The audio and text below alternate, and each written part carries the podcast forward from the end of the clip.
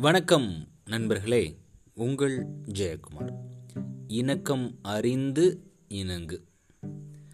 ஆத்திச்சூடியில் வரக்கூடிய ஒரு அற்புதமான பாடல் வரி தான் இது இணக்கம் அறிந்து இணங்கு அப்படின்னு.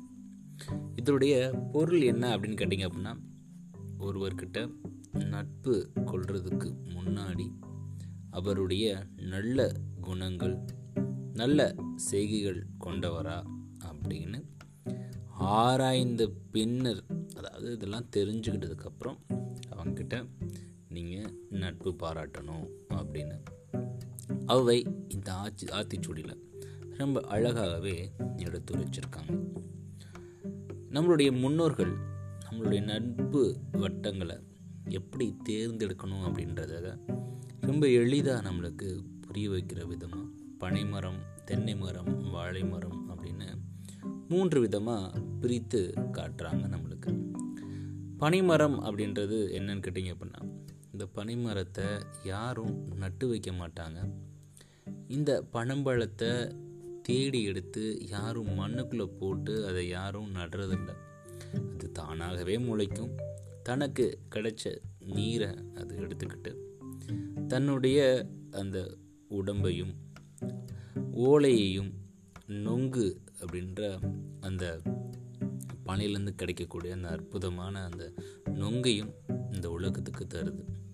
இதுபோல் நம்மக்கிட்ட எந்த உதவியும் எதிர்பார்க்காம நமக்கு உதவுவவங்களை பனைமரம் போன்ற நண்பர்கள் அப்படின்னு சொல்லலாம். அடுத்து தென்னை மரம். தென்னை மரம் அப்படின்றது நம்மால் நடப்படுறதுங்க. அதுக்கு அடிக்கடி தண்ணீர் ஊற்றி வளர்த்தாதான் அது நம்மளுக்கு பலன் தரும். அதே மாதிரி நம்மக்கிட்ட அப்பப்போ உதவி கேட்டு பெறக்கூடிய நண்பர்கள் இருந்தாங்க அப்படின்னா அவங்க வந்து தென்னை மரத்துக்கு இணையான நண்பர்கள் அப்படின்னு அர்த்தம். மூன்றாவது ஒன்று இருக்குது வாழை மரம். வாழை மரம் பார்த்தீங்கன்னா உங்களுக்கு தெரியும் நீங்கள் அதை டெய்லி தண்ணீர் ஊற்றி கவனிச்சே ஆகணும். நமக்கு அது பலன் தரும். அப்போ தான் நம்மளுக்கு பலன் தரும்.